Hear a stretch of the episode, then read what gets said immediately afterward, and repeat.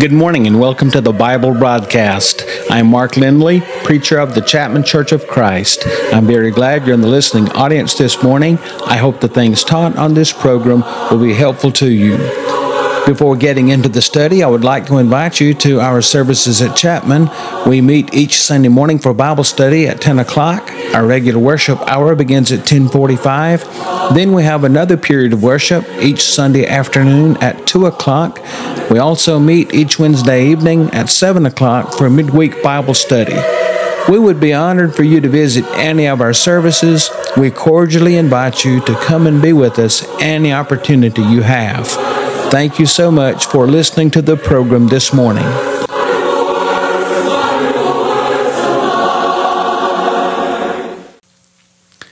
I am persuaded that all professing Christians agree that we should do what the Bible specifically teaches. Jesus said, If you love me, keep my commandments. John 14, 15. John wrote, for this is the love of God, that we keep His commandments, and His commandments are not grievous. 1 John 5 3. These verses and others make it clear that Christians must do what God has specifically instructed us to do. But how should God's people respond to God's silence? Some take the position that what is not forbidden is permitted. If the scripture does not specifically forbid a certain activity, then we have the liberty to engage in that activity. Is that true? How should God's people view God's silence? This question is vital. We must get this right. The Bible says in 1 Thessalonians 5, verse 21, prove all things, hold fast that which is good. If things not forbidden are permitted, then any addition is allowed. Virtually anything a man wants to introduce is permitted if God's silence is a type of license and permission to act. But on the other hand, if God's silence is restrictive, then one disobeys God by doing what is not specifically authorized. One who follows the first of these principles will end up at a much different place spiritually than the one who views God's silence as restrictive. For just a few moments, I want to consider with you the theme God's law of silence. Let's consider how we should respond when God is silent. Consider, first of all, what the Old Testament teaches. In Deuteronomy chapter 4 and verse 2, we find this statement given to the Old Testament people of Israel Ye shall not add unto the word which I command you, neither shall ye diminish aught from it, that you may keep the commandments of the Lord your God which I command you. Notice God said to the Old Testament people, Do not add to the word I command you. So the people of Israel were not allowed to make additions to God's specific instructions. If they did, they would be in violation of Deuteronomy 4, verse 2. But then the scripture says, Neither shall ye diminish aught from it. They were not allowed in the Old Testament to take away from what God had said. If they did, they were in violation of Deuteronomy 4, verse 2. And then the verse continues that ye may keep the commandments of the Lord your God, which I command you. So God specifically said, Do not add to my word, do not take away from my word, but keep my commandments. Keep that which I have commanded. We have a similar statement in Deuteronomy 12, verse 32. What things soever I command you, observe to do it. Thou shalt not add thereto, nor diminish from it. God says in this text, Do as instructed. Do not add to my word. Do not take away from my word. These passages make it clear that the Old Testament people of Israel were to do as instructed without addition or subtraction. But I want to remind us that the things written aforetime were written for our learning, that we, through patience and comfort of the Scriptures, might have hope. Romans 15, verse 4. While we do not live under the Old Testament, we learn from the Old Testament. And we learn from Deuteronomy chapters 4 and 12 that in the Old Testament, God's silence was restrictive. When God was silent, the people of Israel were not to act. We have examples in the Old Testament which teach this same principle. Consider, for example, Leviticus chapter 10, verses 1 and 2. The Bible says, And Nadab and Abihu, the sons of Aaron, took either of them his censer, and put fire therein, and put incense thereon, and offered strange fire before the Lord, which he commanded them not. And there went out fire from the Lord, and devoured them, and they died before the Lord. Nadab and Abihu were priests of God. And we learn from this reading that they offered strange fire before God. What was strange fire? Well, we might speculate about that. But whatever we might say about the term strange fire, I know this it was a type of fire that God had not commanded. I know this to be true because Leviticus 10:1 says that they offered strange fire before the Lord which he commanded them not. So God did not command this type fire. Well, what happened?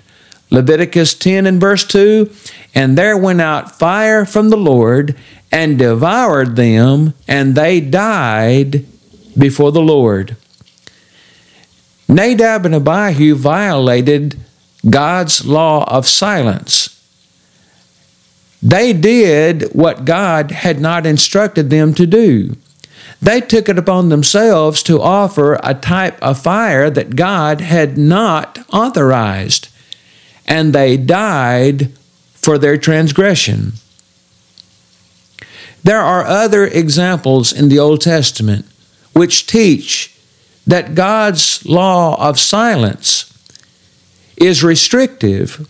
When God has not spoken, we do not have the authority to act. This principle at stake is a common sense principle we practice every day. Consider, for example, going into a restaurant and you place an order with the waiter. You say, I want fish and fries. Do you then have to specify? Now, when I say fish and fries, I'm not talking about chicken, and I don't want steak. I'm not here to order a cheeseburger. Do you have to go through the whole list of food items and exclude all other possibilities? Well, certainly not. If you say, I want fish and fries, it's understood that you want these items and nothing else. If you go to the doctor and you're having some stomach pain, and the doctor says it's your gallbladder, I need to perform a surgery. And on the day of the surgery, having finished that surgery, the doctor comes into the room and says, Well, I, I took your gallbladder and I performed heart surgery. And then you were to say, Heart surgery? I didn't say I wanted a heart surgery. You said nothing about a heart surgery. Suppose the doctor then said, Well, you didn't say I couldn't do heart surgery, did you? You didn't specifically exclude a heart surgery. We don't operate that way, do we? We understand this law of silence. It is a common sense principle we practice daily. And this principle is upheld throughout the New Testament. We today live under the New Testament. And in Colossians chapter 3 and verse 17, we find this same principle, the same principle that we see back in the Old Testament.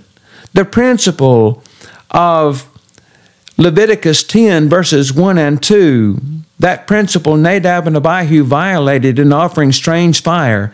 Consider the words of Colossians 3:17, and whatsoever you do in word or deed, do all in the name of the Lord Jesus, giving thanks to God and the Father by him. All that we do is to be done in the name of the Lord Jesus. Paul writes, Whatsoever you do in word, that would involve all that we teach. Whatsoever you do in word or deed, that involves all that we practice. He says, Do all in the name of the Lord Jesus. To do something in the name of the Lord Jesus is to do it by His authority. And we dare not add to God's word or take away from God's word. When God is silent, we do not have the license to engage in that activity about which God is silent. Now, this is a practical principle when it comes to doctrinal matters today. Consider the matter of music in the worship of the New Testament church. In Ephesians 5:19, the Bible says, "Speaking to yourselves in psalms and hymns and spiritual songs, singing and making melody in your heart to the Lord." Now, some will say, where does the Bible say, Thou shalt not have a piano or organ, guitar, or drums? Does the Bible specifically condemn these things? No, the Bible doesn't have to specifically forbid the use of instruments of music. When God says to sing and make melody in your heart, that excludes making melody on an instrument, doesn't it? God was specific. He gave us the instrument we are to use. It is the heart. We are to make melody in the heart.